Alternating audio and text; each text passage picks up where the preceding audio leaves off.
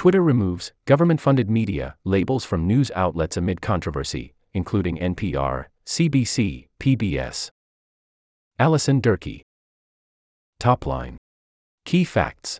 Twitter accounts for NPR, PBS, and Canadian broadcaster CBC no longer have any labels attached to them describing the publications as government funded media as of Friday morning. The BBC, which was initially labeled as being government funded but Twitter then changed to publicly funded, a more accurate descriptor, now has no labels attached to its account. Xinhua News, a Chinese news publication that Twitter had labeled as China state affiliated media, also no longer has any such labels on its account, and Russian state media RT has also had its label removed. Twitter drew controversy earlier this month for labeling the Western media publications, which are all editorially independent, and changed to the government funded tag after initially describing them as state funded media, which led NPR, PBS, and CBC to all stop posting on the platform entirely. Twitter, NPR, PBS, the BBC, and CBC have not yet responded to requests for comments on the change and whether outlets that have left the platform would return to Twitter in response. What to watch for? Whether the change will lead outlets to return to Twitter, though NPR CEO John Lansing suggested when the broadcaster quit the platform that it would likely not immediately return if their label was dropped. At this point, I have lost my faith in the decision making at Twitter, Lansing said.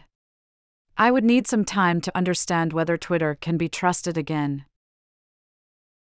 Crucial quote. In an interview with the BBC, after the publication was labeled as government funded, Twitter CEO Elon Musk told the outlet that Twitter was trying to be accurate and said it would change the company's label to publicly funded instead. I know the BBC is generally not thrilled about being labeled state media, Musk said, saying he actually do, yes, have a lot of respect for the BBC and thought the interview was a good chance to get some feedback on what we should be doing different. Big number. Less than 1%. That's how much of NPR's annual operating budget is made up of direct federal funding, according to the outlet. Other outlets affected by the change, including CBC and the BBC, are also publicly funded and editorially independent. Though Twitter has labeled Chinese state media and government figures since 2020, Reuters notes, the labels for NPR, BBC, CBC, and other organizations only first started appearing earlier in April, part of a broader slew of changes to the platform and controversies at Twitter since Musk became CEO. In a now removed page on its website, Twitter defined government funded media as outlets that may have varying degrees of government involvement over editorial content, prompting controversy given the broadcaster's editorial independence. NPR was first to leave Twitter on April 12, saying the platform is taking actions that undermine our credibility and falsely implying the outlet is not independent. PBS soon followed, as did the CBC on April 17. Our journalism is impartial and independent.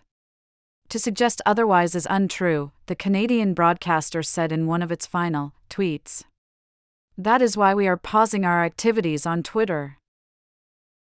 The removal of the government media labels comes one day after Twitter removed its blue checkmarks from formerly verified users on the platform, including major public figures like celebrities and journalists, leaving them only for those who subscribe to Twitter's $8 per month Twitter Blue service.